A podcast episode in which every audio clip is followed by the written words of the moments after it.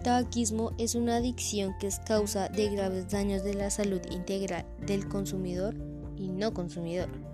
El tabaco actualmente sigue aumentando. El consumo de esta droga de jóvenes de entre 13 y 15 años de edad Fumar puede causar problemas en tu salud y la de los demás, ya que 500.000 personas en Colombia y México fallecen por la exposición innecesaria del humo del cigarro.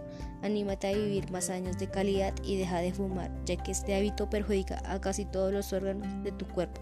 Así que apaga tu cigarro y acude al centro del no consumidor para recibir información y atención.